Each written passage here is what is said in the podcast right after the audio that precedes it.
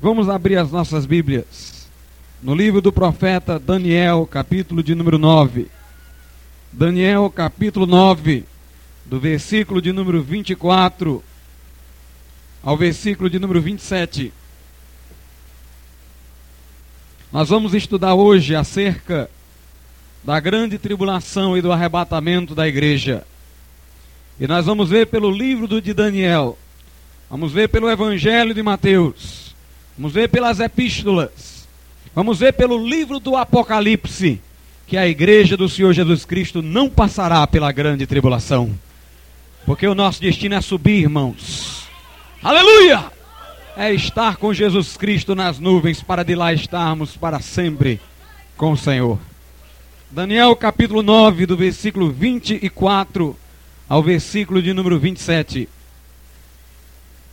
Setenta semanas estão determinadas sobre o teu povo e sobre a tua santa cidade. Deus refere-se a Israel, povo de Daniel e cidade de Daniel, para fazer cessar a transgressão, para dar fim aos pecados para espiar a iniquidade, para trazer a justiça eterna, para selar a visão e a profecia e para ungir o santo dos santos.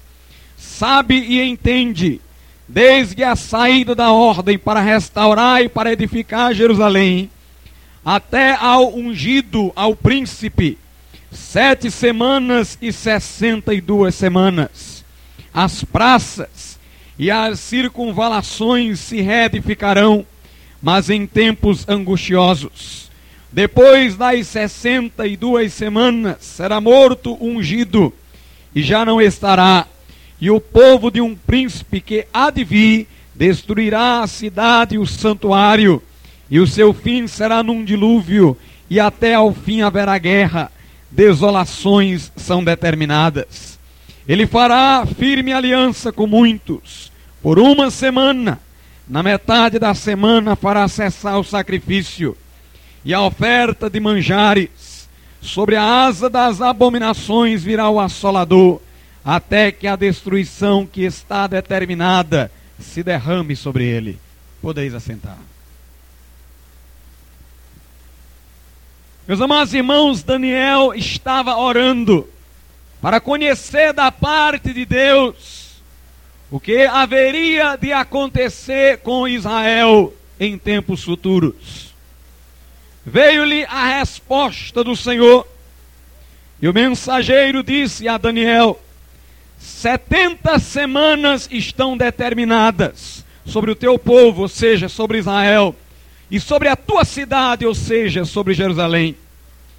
Estas setenta semanas não eram 70 semanas de dias, mas 70 semanas de anos. Se nós lemos o livro de Daniel, vamos ver que quando lá fala-se em semana de dias, a palavra é sete dias, que nossa Bíblia traduziu por semana. Mas aqui, quando aparece a palavra semana, ou semanas, no original nós não temos a expressão sete dias, mas sete. É como se Deus dissesse: estão determinadas setenta e sete. Não setenta sete dias, mas setenta sete. Ele não diz de que são esses sete, se de dias ou se de anos. Mas o contexto nos faz ver que refere-se a semanas de anos. Porque o tempo que aqui é nos dado não poderia ser admitido caso as semanas fossem de dias. Por exemplo, jamais se poderia admitir um pacto entre um príncipe e um povo que durasse sete dias. O mais óbvio é que sejam semanas de anos. Aliás, Jacó, para casar com Raquel, trabalhou para Labão, seu pai, uma semana de anos. E depois trabalhou ainda mais uma semana de anos, que deu 14 anos. Na Bíblia é muito comum o aparecimento de semanas de anos. Então Deus está falando que estavam decretadas para Israel 70 semanas de anos. Por que essas 70 semanas? Para que estas 70 semanas? para que a iniquidade, diz aqui a Bíblia, fosse removida de Israel, da cidade de Jerusalém. Mediante estas 70 semanas, Deus faria Israel tornar para ele. Meus amados irmãos, e de fato, no final da última destas semanas, o que está ainda para ocorrer, a nação de Israel, que se revelará apenas no remanescente que sobrou, irá voltar-se para Deus, reconhecer que Jesus era o Messias, e haverá naquele dia salvação em Israel. Portanto, a nação de Israel que rejeitou a Cristo precisaria, para tornar de fato a Deus, destas 70 semanas, nas quais haveria guerras, nas quais Israel experimentaria desolações e traições, sofrimentos, até que a nação se dobrasse e reconhecesse aquele a quem Deus, na época de Daniel, ainda enviaria o Senhor Jesus Cristo. 70 semanas de anos. Aqui a Bíblia diz que estas semanas, que referiam-se a Israel, começariam a ser contadas a partir da saída da ordem para restaurar e para edificar Jerusalém. E diz aqui que deste momento até o aparecimento do ungido, que é Cristo, passariam sete semanas e sessenta e duas semanas, o que dá sessenta e nove semanas. Então Deus estava a dizer o seguinte: que da saída da ordem para restaurar e reedificar Jerusalém até o aparecimento de Jesus, ocorreriam 69 semanas de anos. E de fato, irmãos, os eruditos, os estudiosos, fazem os cálculos e examinam o tempo que durou da saída da ordem para restaurar Jerusalém até a entrada de Jesus em Jerusalém, em cima do jumentinho. E os cálculos fazem aparecer o número exato de 69 semanas. A profecia se cumpriu na íntegra, do dia marcado para o seu início até o dia marcado para o seu fim, ocorreu exatamente o tempo prescrito por Deus 69 semanas de anos. Quando Jesus entrou em Jerusalém montado num jumento, ele disse: Jerusalém, tu não conheceste o dia da tua visitação. O que ele estava querendo dizer naquele momento é que Israel não estava se apercebendo que a sua entrada ali era o marco da septuagésima nona semana. O que ele estava querendo dizer é que Israel não estava se apercebendo da relevância profética da sua entrada em Jerusalém. Mas a questão é, irmãos, que entre as, a, a, a, as 69 semanas e a última, haveria um intervalo, segundo a Bíblia. Quando Jesus entrou em Jerusalém, ocorrendo a última das 69 semanas, houve um intervalo na contagem, é como se Deus tivesse suspendido as semanas, e a, set, e a, e a, a que corresponde a 70 semanas, a última das 70 semanas, ainda não ocorreu. Portanto, meus amados irmãos, houve um intervalo, houve uma parada. E alguém diz: por quê, pastor? Porque a nação de Israel rejeitou a Cristo. Notemos, estas 70 semanas foram decretadas para Israel. Elas têm o seu cumprimento enquanto Deus está voltado para Israel.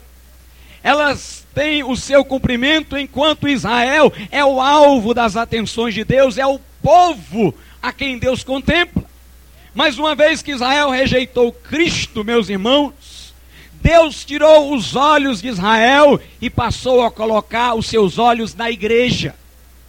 E até terminar o tempo da igreja na terra, Deus estará olhando para ela. A última das 70 semanas ocorrerá quando Deus tornar a olhar para Israel, e Deus só tornará a olhar para Israel quando a igreja para quem ele está olhando agora já não estiver mais aqui. Alguém disse, pastor, Da onde é que você conclui que houve esse intervalo, que nós estamos nesse intervalo? Lendo o versículo de número 26, que diz: Depois das 62 semanas, será morto ungido e já não estará.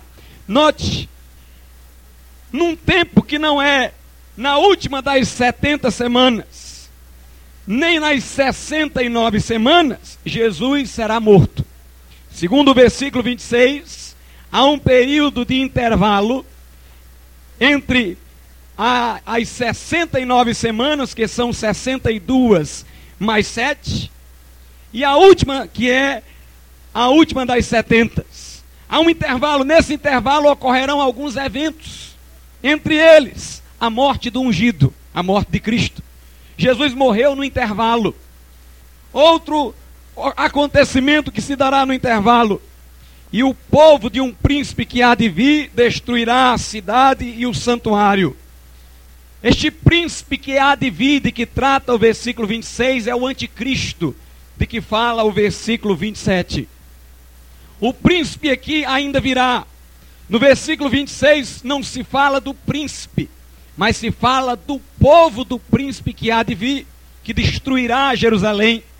Que povo é este do príncipe que há de vir? É o povo romano. Quando nós lemos o Apocalipse, percebemos que o Império Romano no porvir há de ser restaurado. E o líder político, guiado pelo diabo, será o líder de nações que, ajuntadas, seriam equivalentes ao Império Romano do passado.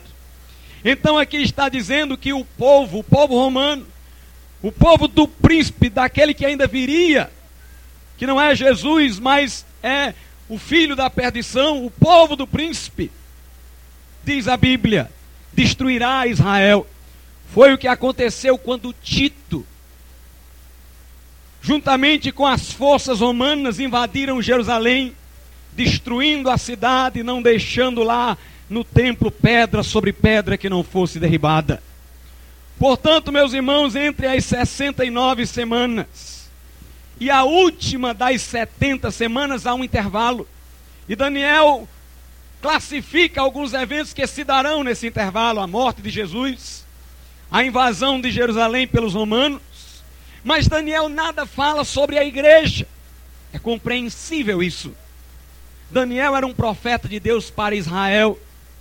Ele não falava acerca da igreja. A igreja, irmãos, era um mistério para o Antigo Testamento. Daí o apóstolo Paulo, quando referiu-se à igreja, falou do mistério que esteve oculto nos séculos e que então estava sendo revelado. Nós não encontramos no Antigo Testamento menção à igreja, a menção a Israel, depois da restauração no milênio, a menção a Israel na perseguição que irá sofrer entre os povos. Mas não há no Antigo Testamento uma menção direta à igreja. Ela era um mistério para o povo do Antigo Testamento. Porque o que Deus falava no Antigo Testamento dizia respeito apenas a Israel. E a igreja surgiu em virtude da rejeição do povo de Israel. Se Israel tivesse aceitado o Messias, era Israel que estava espalhando o evangelho entre os povos. Mas porque negou a Jesus, Deus constituiu um novo povo. Por isso Jesus disse: O reino de Deus será tirado de vós e dado a outro povo. Um povo que não me buscava será achado por mim. Meus amados irmãos, Jesus Cristo, rejeitado pelos judeus, constituiu uma igreja. A Bíblia diz: veio para o que era seu, mas os seus não receberam, e a todos quanto o receberam, deu-lhes o poder de se tornarem filhos de Deus, a saber, os que creem no seu nome. Deus constituiu uma igreja para si, através de Jesus Cristo. A pedra que os judeus, os edificadores, rejeitaram, Deus a lançou como pedra angular de um novo edifício, que somos nós, igreja de Deus e corpo de Cristo. Portanto, a igreja, irmãos, vive nesse intervalo entre as 69 semanas já cumpridas e a última das 70. A igreja vive nesse intervalo, nós estamos na era da graça. Deus interrompeu as profecias com Israel. E agora a igreja está espalhando as boas novas da salvação em Cristo Jesus. E eu vou lhes dizer uma coisa: estes últimos sete anos, que correspondem à última semana, só poderão ocorrer quando a igreja já não estiver mais aqui. Se quando a igreja aparece, as 70 semanas param, elas só voltam então quando a igreja some. Mas a igreja não vai sumir porque vai se estragar, se deteriorar ou se diluir. Ela vai sumir porque vai ser arrebatada ao encontro de Jesus nos ares. A última das 70 semanas, que foi decretada para Israel e não para a igreja, corresponde à grande tribulação. Um período de sete anos, em que o anticristo surgirá, segundo o versículo de número 27 até a metade da semana ele estará em paz com Israel, fazendo-se como se fosse um líder político amigável. Mas no meio da última semana, no meio da semana, diz a Bíblia, que este príncipe irá romper os laços com Israel, irá atormentar a nação de Deus. E Jesus Cristo vai guardar um remanescente em Israel para a glória do seu nome. Meus amados irmãos, neste período em que o anticristo aqui estiver, a igreja já não estará mais aqui. Alguns dizem, pastor, mas se o anticristo até o meio da semana fará paz com Israel e só na segunda metade é que fará guerra, nós não poderíamos dizer que somente os três anos e meios finais, a segunda metade da semana, última é a grande tribulação? De maneira nenhuma, irmãos.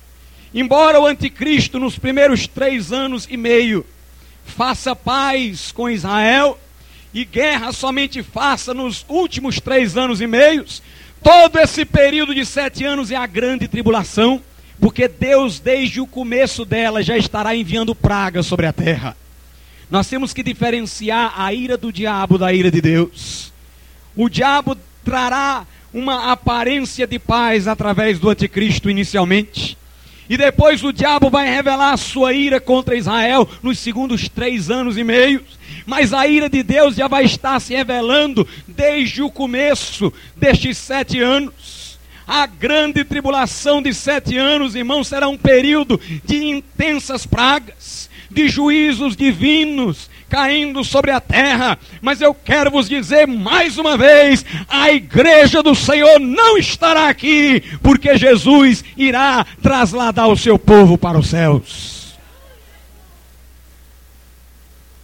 Meus irmãos, estes sete anos, que cognominamos de grande tribulação, terá para Israel um objetivo remidor Através da grande tribulação, muitos judeus morrerão, mas o remanescente que sobrar vai voltar-se para Deus. Se por um lado a grande tribulação objetiva a remissão, a redenção de Israel, por outro lado, ela objetiva o castigo das nações que rejeitaram a mensagem da igreja. Quero vos dizer uma coisa: a ira de Deus há de revelar-se. Muita gente lê o Antigo Testamento e diz, pastor, no Antigo Testamento, Deus parecia tão irado, destruía Sodoma e Gomorra, logo que via nela maldade, destruiu o mundo através do dilúvio, destruiu Faraó e seus exércitos no Mar Vermelho. Por que, que Deus agora parece tão complacente, benevolente? Por que não enxergamos mais na terra as suas manifestações de justiça, de ira contra o mal? Porque a igreja está aqui. Aleluia, a ira de Deus está suspensa lá no alto, porque a igreja está aqui.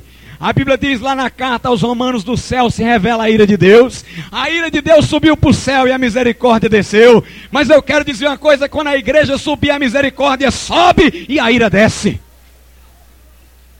Meus irmãos, lá nos céus, a ira de Deus está se acumulando como água que bate numa represa e vai se avolumando. E eu quero vos dizer uma coisa: quando a igreja subir e a ira de Deus descer, será a tribulação tal, diz a Escritura, como nunca jamais houve sobre a face da terra. Diz a Bíblia que neste período, ai dos que estiverem sobre a terra, mas bem-aventurado aqueles que estiverem no céu. Aleluia! A ira de Deus está prestes a se revelar na terra. A grande tribulação, irmãos, já está à beira de manifestar-se. Mas a igreja, estando aqui, é garantir ao mundo de que ela ainda não virá. Porque a igreja é o sal da terra. Naquele tempo de Jesus Cristo não havia geladeira, era o sal que conservava o alimento para que ele não entrasse em putrefação. A igreja é o sal que conserva o mundo. Se a ira de Deus ainda não caiu com tudo, se a mão de Deus ainda está retida, se Deus ainda está, meus irmãos, segurando a sua espada no trono e ainda não levantou-se para consumar o dia da vingança, é porque a igreja na terra é o sal, a igreja na terra preserva este mundo e somos enviados a todas as nações para pregar a misericórdia de Deus. Alguns ficam zombando da igreja e de Deus, dizendo: cadê que Jesus veio? Faz tanto tempo que a igreja diz que Jesus vem e Jesus ainda ainda não veio, mas o apóstolo Pedro diz: o Senhor não retarda a sua promessa, mas é misericordioso para com todos, não querendo que ninguém se perca, senão que todos venham ao arrependimento. Eu quero vos dizer uma coisa: se a ira de Deus ainda não desceu, se a igreja ainda não subiu, é porque Deus ama, irmãos, o pecador e deseja lhe conferir tempo para que possa se arrepender e voltar para Ele. Meus irmãos, se prestarmos atenção, nós veremos como Deus é cuidadoso com este mundo. É impressionante. Quando Adão pecou, diz a Bíblia que ele foi expulso do Éden para não comer da árvore da vida e viver para sempre. Alguém diz, pastor, que punição dura, ele ia viver para sempre, agora passaria a morrer? Claro. Porque, meus irmãos, Adão agora era um pecador. Um pecador vivendo para sempre era uma desgraça. Porque nunca ia parar de pecar. A tendência do homem, sem que Deus o alcance, é de cada vez ficar mais corrupto, mais enganador. Lembre-se quando você era adolescente, no seu primeiro pecado, como a sua consciência lhe aterrorizou, e com o passar do tempo, você já estava insensível. Os homens, quando vão ficando mais velhos, só não são mais corruptos porque lhes faltam as forças. Mas a tendência do homem é de ficar se corrompendo cada vez mais. Eu quero dizer uma coisa: se o homem vivesse para sempre e não morresse, nós não teríamos uma segunda geração no mundo, porque a primeira se mataria toda. Uns matariam os outros, uns se degladiariam com os outros, e seria um inferno na terra, meus amados irmãos. E seria um inferno na terra. Deus permite que uma geração morra para que a outra tenha chances de não começar tão corrompida. Portanto, se Deus não entravasse o mundo com a morte das pessoas, este mundo há muito tempo já teria se tornado um inferno, pior do que o inferno que foi criado para o diabo. E quero vos dizer mais: quando a corrupção aumentou na terra, Deus enviou um dilúvio para destruir tudo e começar tudo com Noé de novo. Uma família cristã, crente, cristã no sentido neotestamentário, se fôssemos vê-lo hoje, mas uma família crente. Deus queria restaurar o mundo, recomeçar o mundo por Noé. A corrupção entrou de novo no mundo. Deus, irmãos, escolheu o povo de Israel para que Israel pregasse às outras nações o arrependimento. Israel se enclausurou no seu racismo e vaidade. Deus enviou os profetas contra Israel. Israel não ouviu os profetas. Deus enviou seu próprio filho Israel rejeitou Jesus, Jesus morreu na cruz pelos nossos pecados, Deus escolheu um novo povo, a igreja está pregando. Eu quero te dizer uma coisa nessa noite: se você não ouvir esta mensagem, você não tem direito de atribuir culpa a Deus, porque desde o princípio Deus tem feito de tudo para que o homem venha para Ele, para que o homem retorne para Ele. Se você rejeitar essa mensagem, a ira de Deus um dia baterá na tua porta.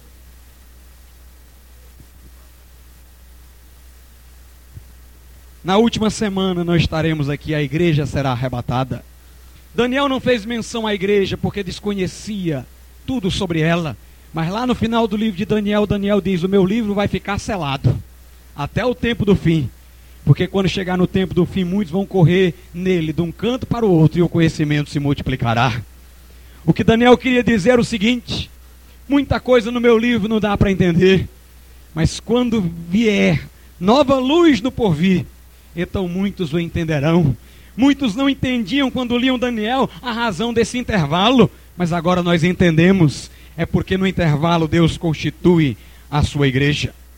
Meus amados irmãos, aqueles que têm dito que a igreja há de passar pela grande tribulação, costumam citar o Evangelho de Mateus. Porque no Evangelho de Mateus, no capítulo 24, os discípulos chegam até Jesus e dizem: Jesus, dize-nos quando será a tua vinda e que sinal haverá da consumação deste século, do fim do mundo. A palavra vinda ali é a palavra parousia. Essa palavra é usada para o arrebatamento da igreja, para a subida da igreja. Meus irmãos, Jesus falou em alguns momentos sobre a parousia, o arrebatamento. Parousia quer dizer presença. O arrebatamento é a parousia, porque no arrebatamento Jesus vai estar presente no mundo, mas não na terra. Ele não vai pisar na terra, mas vai ficar nos ares. E a igreja vai subir ao encontro dele. Os crentes vão ser arrebatados ao encontro dele nos ares. Quando os discípulos perguntaram sobre a parousia e o fim do mundo, Jesus não quis falar logo sobre a parousia. Jesus quis falar sobre o fim do mundo. Sabe por quê? Porque até então a igreja não tinha sido constituída. Meus amados irmãos, a igreja só foi constituída depois da ressurreição de Jesus. E Jesus não quis falar muito sobre a igreja ali, porque ela não tinha nascido ainda. Jesus preferiu falar sobre a consumação do século, ignorando por um pouco a pergunta acerca de sua vinda. E ele começou a falar como se daria o fim do mundo, ou seja, o fim desse sistema de coisas, o fim desta organização política que aí está. E Jesus disse: virão, ouvirão rumores de guerra, nação se levantará contra nação, vai haver perseguição em Jerusalém, e falou ele da grande tribulação. Ele disse: uns vão fugir para os montes, outros para o deserto. E então, depois da tribulação daqueles dias, virá o filho do homem em poder e grande glória. Alguns dizem, pastor, seria aí a vinda de Jesus que os discípulos falaram? Não. A palavra aí usada por Jesus quando disse virá o filho do homem é a palavra ercomenou e não parousia quer dizer uma vinda para juízo. Jesus ainda não estava falando sobre a vinda dele, conforme a pergunta dos discípulos. Ele estava falando sobre o fim do mundo.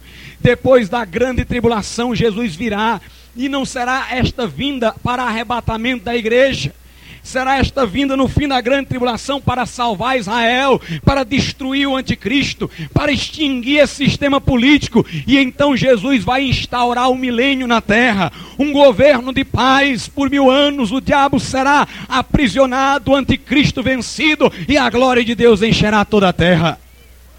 Jesus falou ali sobre o fim desse sistema de coisas, mas não tocou no assunto da sua vinda, da parousia. Depois que Jesus falou do curso dos acontecimentos, é que ele foi falar da parousia. Sabe por quê, irmãos? Porque a parousia não é um acontecimento histórico. A parousia é um mistério na história. O arrebatamento da igreja não vai ser um evento que vai ser documentado ou percebido, vai ser um sumiço misterioso. Naquele tempo, muitos não poderiam entender muito bem isso. Então Jesus primeiro falou da história de uma maneira geral e não quis falar em arrebatamento, porque o arrebatamento não é histórico, é um mistério na história, é um sumiço na história. E depois de ter falado da sequência de eventos, foi então que ele foi falar do arrebatamento, de uma coisa misteriosa, que ele nem falou com muita clareza, porque os discípulos não estavam prontos para entender, porque a igreja nem sequer tinha nascido e o arrebatamento seria da igreja. Veja o que Jesus diz em Mateus capítulo de número 24, versículo 36 a 42. E você vai ver que este arrebatamento, este desaparecimento misterioso dos crentes, este, esta leva de crentes para o céu, se dará antes da grande tribulação. Esse mistério na história vai se dar antes da ira de Deus que cairá sobre a terra. Mateus 24, do 36 ao 42. Mas a respeito daquele dia e hora ninguém sabe, nem os anjos do céu, nem o filho, senão o Pai, pois assim como foi nos dias de Noé, será a vinda do Filho do Homem. Porquanto, assim como nos dias anteriores ao dilúvio, comiam, bebiam, casavam-se, davam-se em casamento, até o dia em que Noé entrou na arca, e não perceberam, senão quando veio o dilúvio e os levou a todos, assim será também a vinda do Filho do Homem. Louvado seja Deus, como foi nos dias de Noé, será na parousia de Cristo. Meus amados irmãos, os homens estarão nas suas festas e de repente a igreja vai entrar na arca que é Jesus. A igreja vai sumir, ninguém vai perceber, ninguém vai notar. Será um mistério na história. O radar não vai detectar, as fotografias não vão perceber, as máquinas filmadoras não vão enxergar. Parece que a história está continuando normalmente mas um povo terá desaparecido, e só depois é que virá a grande tribulação, só depois que Noé entrou na arca veio o dilúvio, só depois que Noé, meus amados irmãos, estava protegido na arca veio a destruição, e eu quero vos dizer uma coisa: somente depois que a igreja subir é que virá sobre a terra a destruição.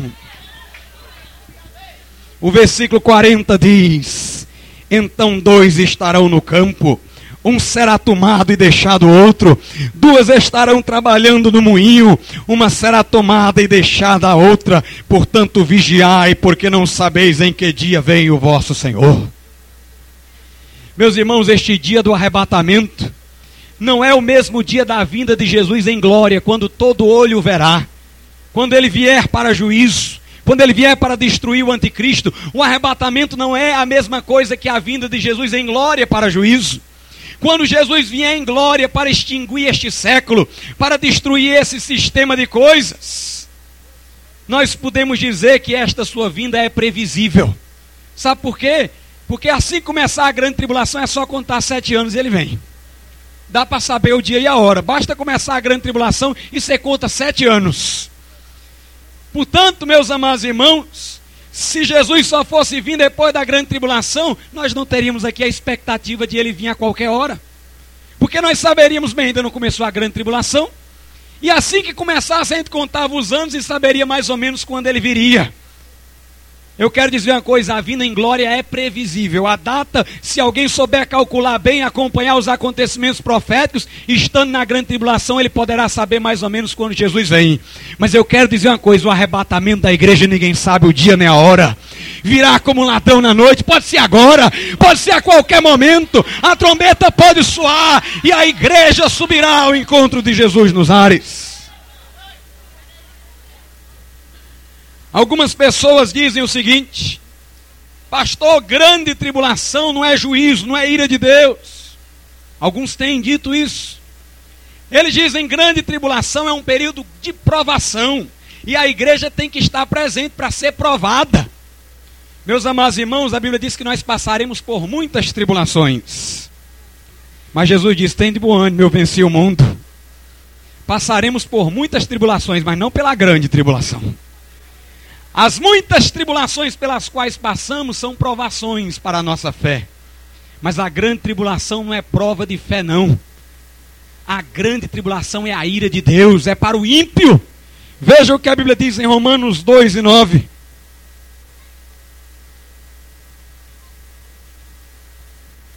Romanos capítulo de número 2, versículo de número 9. Tribulação e angústia virão sobre a alma de qualquer homem que faz o mal, ao judeu primeiro e também ao grego. Agora, irmãos, eu quero que você medite na Escritura para ver como é maravilhoso. Há uma passagem na Bíblia que o apóstolo Paulo diz assim: que ninguém deveria servir de tropeço, nem aos judeus, nem aos gregos, nem à igreja de Deus. Então tem três grupos na terra: o judeu, os gregos que são os gentios de uma maneira geral, os não judeus que também não são crentes, e a igreja, três povos. Aqui diz que tribulação e angústia é para os homens que fazem o mal. Primeiro judeu e depois grego. Não tem igreja aqui, irmãos.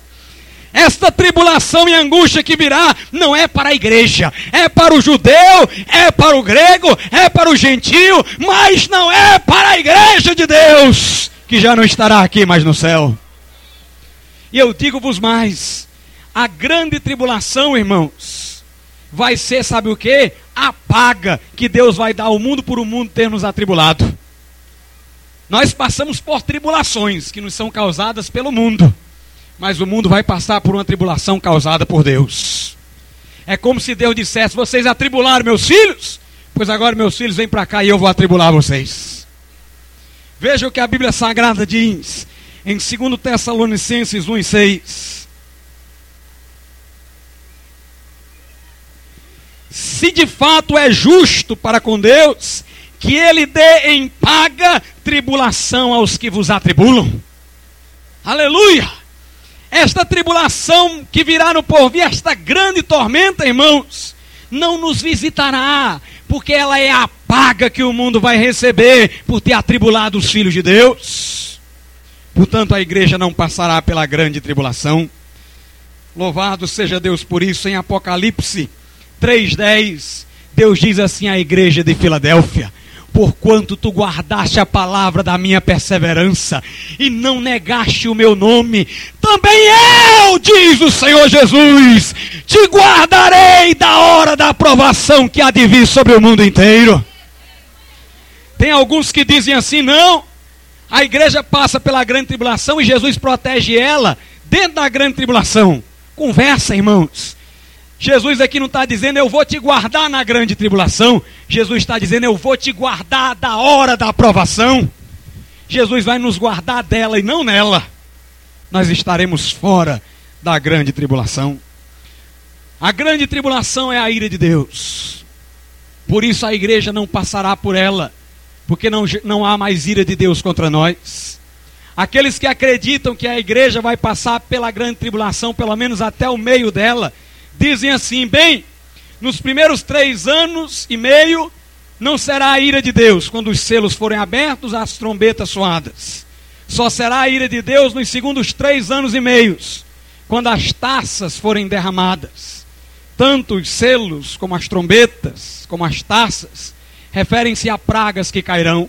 E para muitos, as trombetas e os selos não são a ira de Deus, mas apenas as taças. E a conclusão destes é que a igreja vai passar pelos selos, pelas trombetas e não pelas taças. Mas nós vamos ver que os selos já fazem parte da ira de Deus. Apocalipse, capítulo de número 6. Apocalipse, capítulo de número 6, diz assim a Bíblia, no versículo, do versículo 15 ao 17. E nós temos aqui no capítulo 6 a abertura dos selos. Não chegou nem nas trombetas, e a Bíblia já vai dizer que a ira de Deus já tinha chegado. Veja aí, Apocalipse 6, do 15 ao 17. Os reis da terra, os grandes, os comandantes, os ricos, os poderosos, e todo escravo e todo livre se esconderam nas cavernas e nos penhascos dos montes. E disseram aos montes e aos rochedos: Caí sobre nós e escondei-nos da face daquele que se assenta no trono e da ira do cordeiro, porque chegou o grande dia da ira deles, e quem é que pode suster-se? Desde a abertura dos selos, já terá começado a ira de Deus sobre a terra. Como nós estaremos aqui, irmãos? Como ficaremos debaixo da ira de Deus se a Bíblia diz que nenhuma condenação há para os que estão em Cristo Jesus? Se Jesus disse: Quem ouve a minha palavra e crê naquele que me enviou tem a vida eterna, não entrará em condenação, mas já passou da morte para a vida. Como enfrentaremos a ira de Deus se Jesus já foi ao Calvário por nós e suportou o castigo que agora nos traz a paz? Se pelas suas pisaduras nós fomos sarados nós não estaremos aqui na grande tribulação. E a Bíblia é clara quanto a isso, 1 Tessalonicenses 1 e 10 diz que nós aguardamos do céu um Salvador, a saber, Jesus Cristo que nos livra da ira vindoura. Quando Jesus vier em glória para destruir o anticristo e salvar Israel, ele virá como juiz. Mas quando ele vier para arrebatar a igreja, ele virá como Salvador. É como diz em Hebreus capítulo 9: Ele aparecerá aos que o aguardam para a salvação. O mundo não verá Jesus, porque Jesus virá como Salvador e não é Salvador do mundo. O mundo olhará para o alto e não verá nada, não enxergará nada, mas o crente que é salvo em Jesus olhará para o céu e verá o seu Salvador. A trombeta soará, e a Bíblia diz: no momento, no original quer dizer num átomos, numa fração, uma fração que é incalculável de tempo. Meus irmãos, nós seremos transformados. Os que morreram como crentes ressuscitarão primeiro, depois nós, os que estivermos vivos, seremos transformados. Este corpo mortal se revestirá de imortalidade, o corpo corruptível se revestirá de incorruptibilidade, e todos subiremos ao encontro do Senhor Jesus nas nuvens e estaremos para sempre com o Senhor, para sempre com o Senhor. O mundo não verá, porque Jesus voltará para os seus. Aleluia! Alguém diz, pastor? Então há, há, mais duas vindas de Jesus? Ah, não, há, há uma só, mas dividida em duas fases. Quando Jesus vier no arrebatamento, só a igreja vai ver, só a igreja vai subir, será um mistério para o mundo. Logo, Jesus vai estar voltando a segunda vez para a igreja, não a segunda vez para o mundo. Para o mundo não aconteceu nada, o mundo não vai ver nada, não vai perceber nada. Quem vai ver é a igreja. Para a igreja ali é a segunda vinda. Mas quando Jesus vier em glória, e todo mundo vai ver. Então, para o mundo vai ser aquela ocasião a segunda vinda. Quando Jesus vier para destruir o anticristo e salvar Israel, todos vão ver. Para o mundo será a segunda vinda. Mas a segunda vinda para a igreja já terá acontecido. Porque Jesus no arrebatamento apareceu a ela, voltou para ela, embora o mundo não tenha se apercebido. Alguém diz, pastor, a Bíblia dá margem a esta separação de duas ocasiões na vinda de Jesus? Dá. Veja o que a Bíblia diz em Tito. Tito capítulo 2, versículo de número 13. Tito 2 e 13. Aguardando a bendita esperança e a manifestação da glória do nosso grande Deus e Salvador Jesus Cristo. Note, Tito 2 e 13 fala de duas fases da vinda de Jesus: a bendita esperança e o aparecimento da glória. Quando Jesus vier no final da tribulação para destruir o anticristo e salvar Israel, todo olho verá, diz a Bíblia Sagrada. Eu não sei nem como é que vai ser isso, que o mundo é redondo, como é que todo olho verá, como é que todo mundo vai ver, mas vai ver. Aleluia! Por isso que Deus é Deus. É porque ele vai fazer, irmão, e não precisa explicar como, porque é Deus. Todo olho verá, será o aparecimento da glória. Mas antes já terá ocorrido a bendita esperança. Meus irmãos, o mundo pode estar esperando pelo aparecimento da glória, mas o mundo não tem esperança. O mundo não tem esperança porque Jesus não vai arrebatar incrédulo, mas o crente tem esperança, e é uma esperança bendita, é uma esperança bendita. Não seria esperança bendita se eu fosse passar pela grande tribulação, mas passa a ser esperança bendita na medida em que antes que venha a grande tribulação, eu já vou estar cantando no céu para Jesus. Aleluia! Louvado seja Deus. Vamos ver as divisões do livro do Apocalipse. Vimos o arrebatamento em Daniel, vimos o arrebatamento em Mateus, que é no Evangelho, vimos o arrebatamento da igreja nas epístolas, vamos ver em Apocalipse agora. Apocalipse, capítulo 1, versículo 19. Escreve, pois, as coisas que viste, e as que são, e as que hão de acontecer depois destas. Aqui nós temos, irmãos, a divisão do livro do Apocalipse. Se você lê o livro de Apocalipse, olhando para esse versículo, você vai entender tudo, porque aqui tem as divisões do livro. O livro do Apocalipse tem três partes. A primeira, as coisas que João viu. A segunda, as coisas que são. A terceira, as coisas que depois destas, ou seja, das que são, hão de acontecer. O que é que João viu? Viu Cristo glorificado. As coisas que João viu está no Apocalipse capítulo 1. Jesus apareceu, aí João disse: Eu vi, aleluia. Os olhos dele eram como chama de fogo. O rosto dele brilhava como o sol, os seus pés eram como latão reluzente, saído de uma fornalha. João diz: ele passeia no meio dos sete candeeiros de ouro, que são a sua igreja, tem na mão as sete estrelas, que são os pastores. João disse: Eu vi, sua veste está lá. João viu Cristo em glória.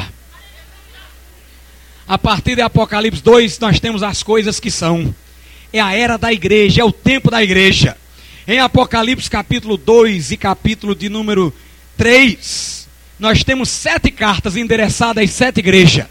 É o período das coisas que são, é o agora. As coisas que são, são as coisas referentes ao tempo da igreja na terra. É a presente dispensação em que a igreja está dizendo ao mundo: arrependa-se, arrependa-se, volte para Jesus. Nós estamos nas coisas que são. A partir do capítulo 4 começa o relato da grande tribulação. As coisas que depois destas, ou seja, das que são, depois do tempo da igreja, vão de acontecer. Só começa a grande tribulação quando a igreja sai, irmãos. São três partes no livro do Apocalipse: o Cristo glorificado descrito, as igrejas na terra e depois começam as coisas que depois do tempo da igreja vão acontecer a grande tribulação. Não dá para ter dúvida, irmãos. Não dá para dizer que é um livro complicado. O livro está todo dividido, tem até índice para quem não quer se complicar.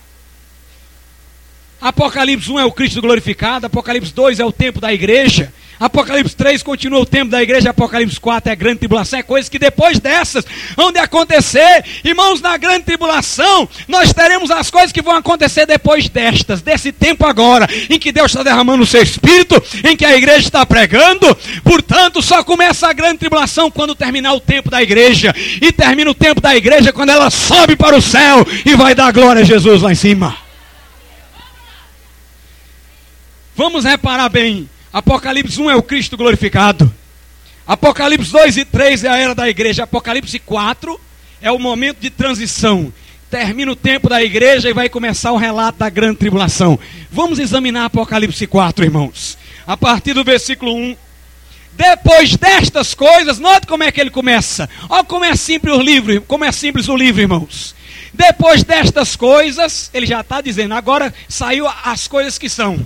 Vai começar as coisas que depois destas vão de acontecer.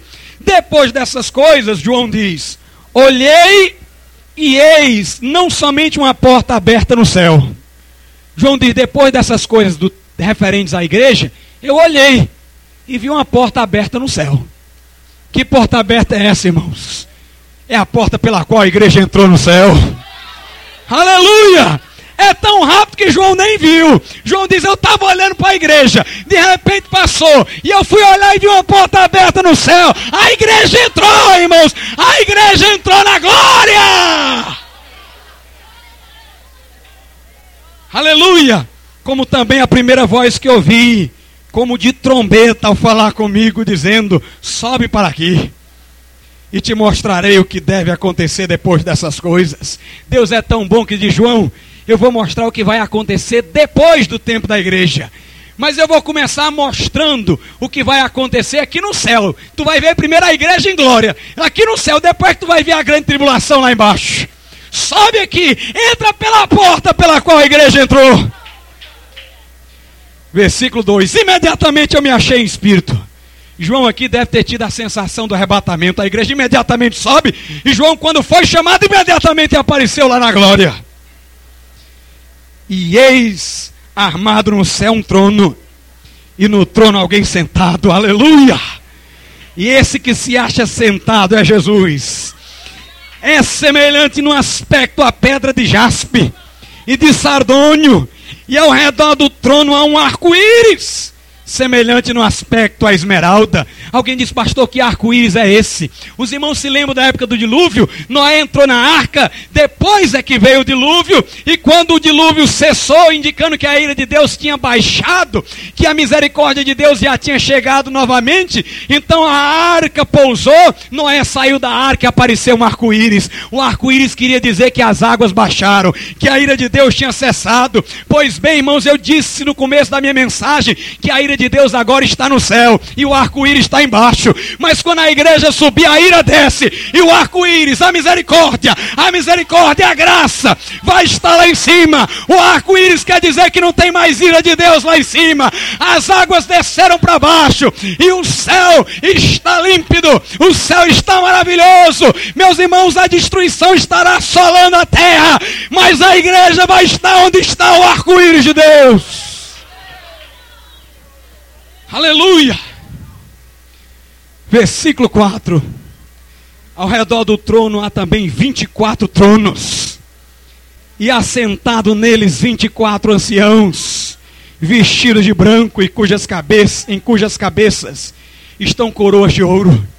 João disse: tinha um sentado no trono, ao redor dele tinha 24 anciãos, tudo com a coroa na cabeça. Esses 24 anciãos são simbólicos e representam todo o povo de Deus arrebatado. No Antigo Testamento, o povo de Deus era Israel, que tinha 12 tribos. No Novo Testamento, o povo de Deus é a igreja que começou com 12 apóstolos.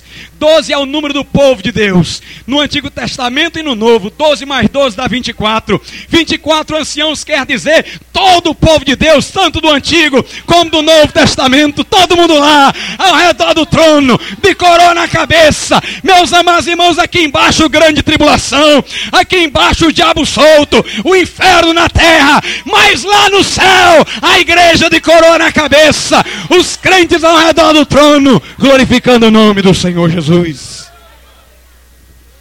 Vamos para o versículo 5, que está melhorando, irmãos. No, do trono saem relâmpagos, vozes e trovões, e diante do trono ardem sete tochas de fogo, que são os sete Espíritos de Deus. Quando a igreja sobe, o Espírito Santo sobe também. Jesus disse: Eu vou subir e vou rogar ao Pai. Ele vai mandar outro consolador para que fique convosco para sempre.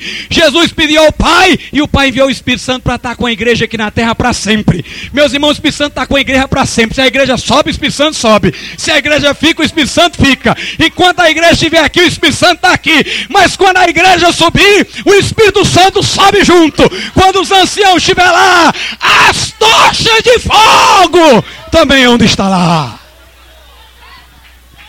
Aleluia! Quem quiser que fique na grande tribulação, eu quero estar com a tocha de fogo. Eu quero estar com o arco-íris. Eu quero estar com a minha coroa. Acima de tudo, eu quero estar diante daquele que se assenta no trono e reina pelos séculos dos séculos. Aleluia! Em Apocalipse, em 2 Tessalonicenses 2, 7 e 8. A Bíblia diz que o espírito do anticristo já opera. O mistério da iniquidade já opera. Somente há um que detém. Meus irmãos, o diabo quer trazer o anticristo à tona. O diabo quer fazer o anticristo aparecer logo. Mas a Bíblia diz que tem um que detém o anticristo. É o corpo de Cristo, é a igreja, é o Espírito Santo. Segundo Tessalonicenses 2 e 7 diz: o mistério da iniquidade já opera, só há um que detém até que esse que detém seja posto fora. Aí então será revelado o Nico. Meus irmãos, igreja, não vai ouvir o anticristo falando na televisão. Porque o diabo quer fazer o anticristo aparecer, mas a igreja está com o pé no freio. Aleluia! Só quando a igreja subir é que o anticristo aparece. Meus amados irmãos, o mundo está esperando pelo anticristo, eu estou esperando por Jesus Cristo.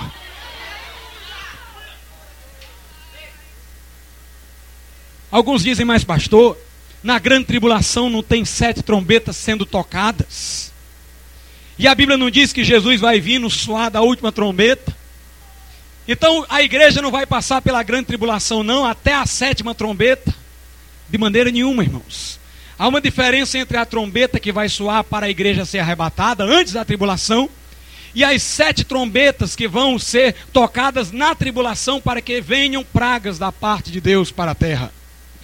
Vejam bem, se nós lemos Números capítulo 10 e não temos tempo para fazer a leitura exaustiva, vamos perceber que as trombetas eram tocadas para convocar reunião e para advertir o povo em relação à guerra. Quando eram tocadas as trombetas para reunião, elas eram tocadas sem retinir. Quando eram tocadas como advertência de que o inimigo se aproximava e que era hora de guerrear, elas eram tocadas retinindo. Até o modo de tocar é diferente. As trombetas serviam para duas coisas: para serem tocadas para juntar o povo, convocando o povo para a reunião, e para serem tocadas advertindo o povo de que o inimigo se aproximava. Quando elas eram tocadas para a batalha, advertindo a aproximação do inimigo, eram tocadas retinindo. Quando eram tocadas para a convocação, eram tocadas sem retinir. Pois bem, na grande tribulação, irmãos, vai ser trombeta retinindo. Cada uma das trombetas é advertindo que está vindo a desgraça. Que está vindo a desgraça. São trombetas da ira de Deus. Como é que a igreja pode ser arrebatada numa daquelas trombetas se elas são da ira de Deus? E o arrebatamento é a maior manifestação da misericórdia de Deus para com a igreja. As trombetas da tribulação são trombetas de advertência. Mas, irmãos, quando Jesus vier para arrebatar a sua igreja, vai ser trombeta de convocação. Aleluia! A trombeta vai tocar sem retinir. Vai dizer, povo de Deus se reúne. Povo de Deus no Japão, vem aqui para o encontro de Jesus nos ares. Povo de Deus na Alemanha, vem para o encontro de Jesus nos ares. Povo de Deus na América do Sul, na América do Norte, vem para o encontro do Senhor nos ares. Não é advertência de perigo, é convocação de assembleia solene. A igreja vai se reunir no céu com Jesus e estaremos para sempre com o Senhor. Aleluia! Pedro diz: a palavra profética vai brilhando como luz e brilha cada vez mais até que seja dia perfeito. O que Pedro queria dizer, meus amados irmãos, é que na medida em que o tempo fosse caminhando em direção à vinda de Cristo, as pessoas iam entender melhor a palavra profética. Por muito tempo, os cristãos tinham medo de averiguar a Bíblia no que diz respeito a assuntos apocalípticos. Na igreja antiga, alguns até fizeram a proposta de excluir o livro do Apocalipse, porque tinham medo de interpretá-lo. Mas no final do século XIX, houve um grande avamento na Inglaterra através do ministério de Edward Irving. E John Nelson Derby, um amigo seu, ficou contagiado pelo fogo do Espírito Santo deixou a igreja anglicana, ritualística e cerimonialista e começou a estudar a Bíblia. E ele fez um grupo, irmãos, para estudar o livro do Apocalipse. E ele começou a vislumbrar o arrebatamento da igreja. E começou a pregar. Os crentes sentiram uma euforia tão grande. Disseram: Você tem que dizer isso ao mundo inteiro. Derby viajou para os Estados Unidos e começou a pregar. Todas as igrejas aceitaram a mensagem dele de uma maneira geral, com algumas exceções, onde ele ia, as pessoas iam se esclarecendo de que o arrebatamento seria antes da grande tribulação. John Nelson Deb foi eh, recebido nos Estados Unidos como um herói de Deus que tinha descoberto a verdade que ninguém tinha se aventurado a descobrir. Ele foi chamado para pregar na Europa inteira. E meus amados irmãos, de repente, em todo canto, surgiam pessoas dizendo: virá a grande tribulação. Mas Jesus Jesus antes vai arrebatar a sua igreja. Foi um grande avivamento espiritual naquele tempo. E eu só me lembro da, palavra, da parábola das dez virgens, porque lá diz que antes que o noivo apareça, para se encontrar com a noiva, que é a igreja, vai se ouvir um grito: Eis o noivo. Irmãos, desde John Nelson Derby para cá, o povo de Deus tem gritado: Eis o noivo. Jesus vai vir, vai arrebatar a sua igreja. Nós estamos já à meia-noite. Israel já voltou para o seu território território. Tudo está preparado, irmãos, para que Deus novamente olhe para Israel. E Deus está sacudindo o mundo e dizendo: Eis o noivo, ele está às portas. Jesus vai voltar. Israel está regressando. A igreja está bradando. A qualquer momento, no abrir e fechar de olhos, a trombeta soará. A trombeta soará. E nós subiremos ao encontro de Jesus nos ares. Aleluia! Louvado seja Deus. Louvado seja o nome de Jesus.